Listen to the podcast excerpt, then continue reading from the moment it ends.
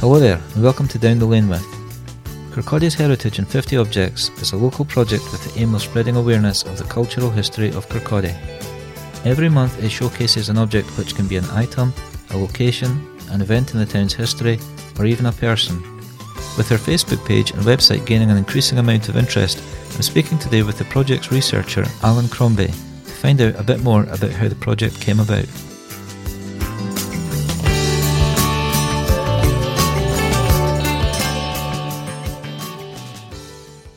Hi Alan, thanks for coming along today. Absolute pleasure to come along. Delighted to be spreading the message, so thank you for asking me. So before we talk about the actual project, you obviously must have a strong interest in local history. So how did that come about? Oh my goodness, how did it come about? Well, I'm very, very fortunate in some ways, and perhaps some would say unfortunate in others. In Kirkcaldy, on my paternal side, I can go back to 1743, and in Markinch, on my maternal side, I can go back to 1711. So whenever I'm out of Fife, believe it or not, I genuinely do feel I'm missing the place. I'm only happy, really, when I can look out the window in the morning and see Falkland Hill. It's a strange thing. Grandfather was a tremendous man for giving me stories, meeting people. That really, really did fire my imagination. And also, a chap called Ron Page, who was my history teacher at the high school, had a profound effect on me. He really did make history come alive, and to the extent that history was my best subject at school and my highest qualification. So Fife history, yeah, just love it, especially around these parts. Did you ever think about taking up a career in history?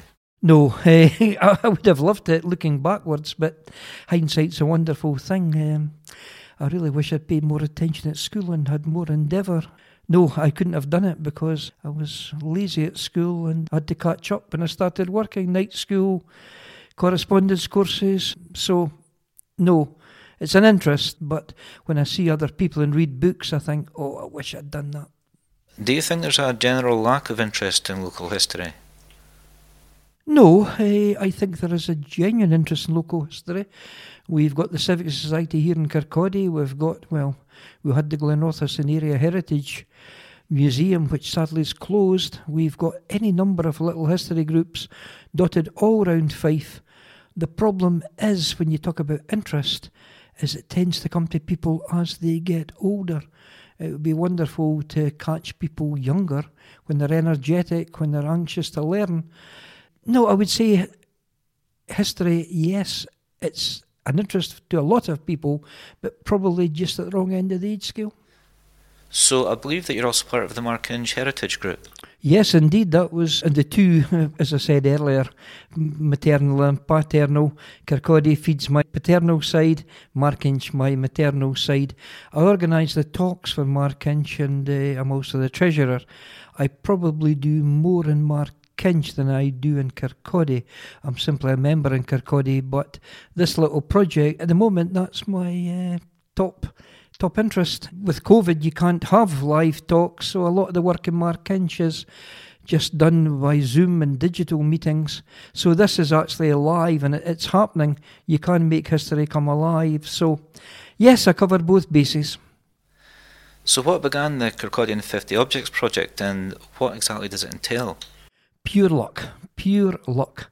George Proudfoot is the chair of Kirkcaldy Civic Society, and one Friday afternoon, George, myself and Alan Westwater, the third member of the team, were sitting in the Cupgate coffee box having a coffee and just chatting about things in general. And George was bringing up the things that he's involved in with the Civic Society and Adam Smith over the next 4 years. And the Civic Society is 50 years old in 2024. And Alan said, what are you doing to celebrate it? And George said, we've not really thought about it yet. And Alan said, well, here's an idea leading into it. Why don't we look at 50 objects? 50 years, 50 objects. And along the way, we can do one a month leading up to the actual birthday. It seemed a huge undertaking at the start, but the COVID gave us a wee bit of time. It's prevented early publication, but we had things ready and we are ahead of the game. So it's just a part of the celebration of 50 years of Kirkcaldy Civic Society. It's done early. We're doing one a month. We've got the website, as you know. We've got the Facebook page. The Fife Free Press have been very good. And there's little podcasts out there just sharing what we're doing. And it's building. As we sit here, the site's had over 1,300 hits on 4 objects. This is the 5th one's been published in November. And we're delighted. We always thought it would be a slow burner, but it's to invoke memories, recollections. Hopefully in time it will become much more interactive on the Facebook page. That's the aim of it anyway. It's a slow burning celebration of 50 years. So how does the project manifest itself? What is the medium that you're using? Oh, we're using principally our website, which is designed by Jacket Pocket Media, which I think you know quite well. That's the principle, and we also have the Facebook page. So that's the two digitalised. But the Fife Free Press have been very good. We do, each month, there's a little thumbnail sketch, just a picture of the object and a very, very short history of the object or an explanation. We then have a mid-story, which is 500 to 700 words, which encapsulate in no great detail the whole content. And then we have the written narrative, which, yes, at times I'm like Sir Walter Scott, why use one word when 12 will do? They're fairly lengthy, but you've got the 3 choices for yourself. The Fife Free Press always pick up the mid-story, so it's really between written journalism and the digital means. And hopefully, halfway through, we'll produce a booklet on the first 25 and at the end on the second 25. So we hope it'll be there forever on the website. 50 doesn't have to be the end. It can go far further. At the start we thought, heavens, how will we find 50? That's not the problem. It's trying to work out what ones should be in and what ones shouldn't be in. And I suppose for any individual, the 50 objects would not necessarily be the same. So we try and mix people, objects, places. A lot of them now gone, but just to try and remember what was there and perhaps encourage people to study a wee bit more themselves. And what is the background of the others involved in the project? Well, the team is only 3, which is very good because you don't have arguments, you don't have too many divisive opinions. A committee is not a great thing for things like this. It can become very extended. So there's the 3 of us. There's George Proudfoot, who's the Kirkcaldy Civic Society chair, as I said. He's very, very good, very knowledgeable, and he has lots of contacts. So George checks my findings, as so far I've been the main researcher and narrative writer. So I do the researching, I do the narrative, George checks for historical accuracy, and then it goes to Alan Westwater, who has a degree in English and has a magnificent vocabulary and very, very strong on punctuation, which I am not.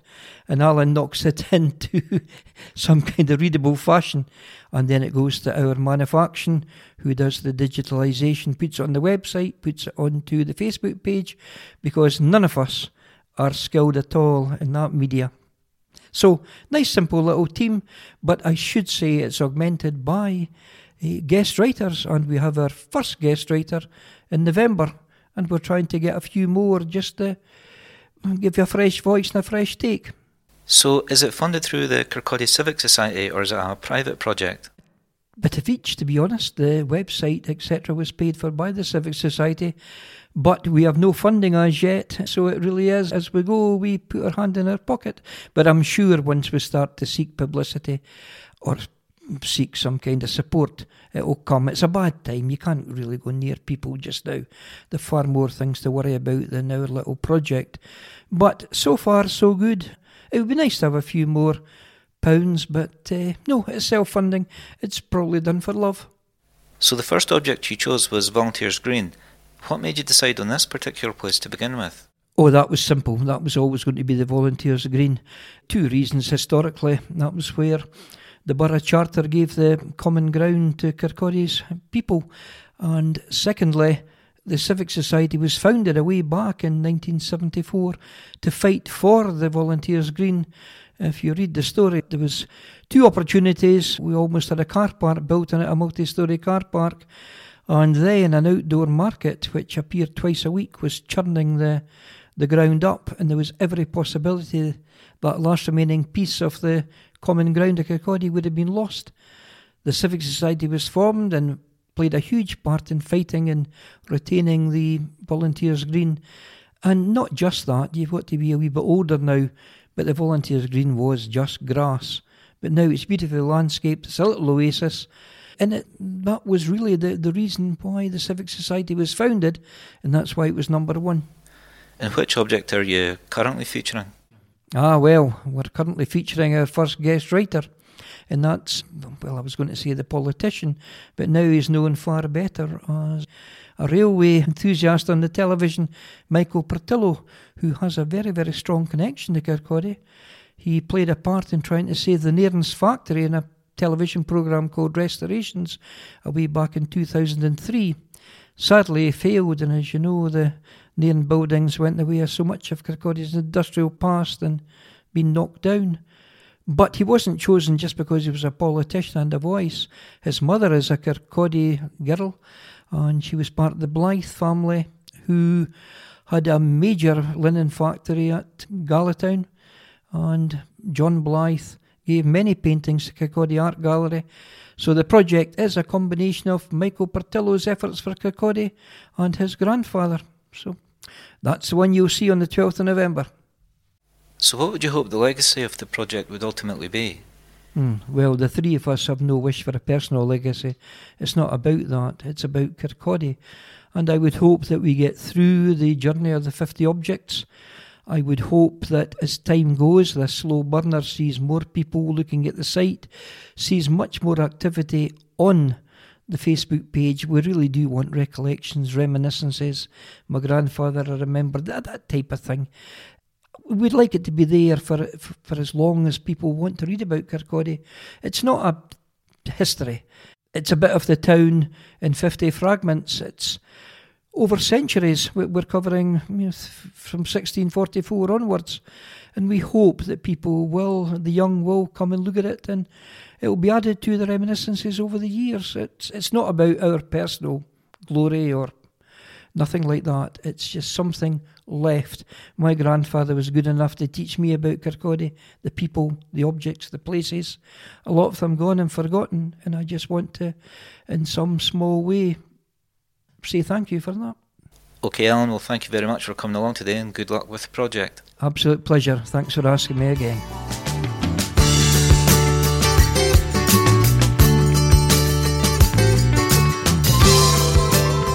You can find out more about Kirkcaldy's heritage and 50 objects by visiting their website at kirkcaldyand50objects.com or by visiting their Facebook page, Kirkcaldy's Heritage and 50 Objects. Down the Lane With was presented by Michael McLaren. It was created by Marion McPherson and was a Jacket Pocket Media production for the Linton Lane Centre.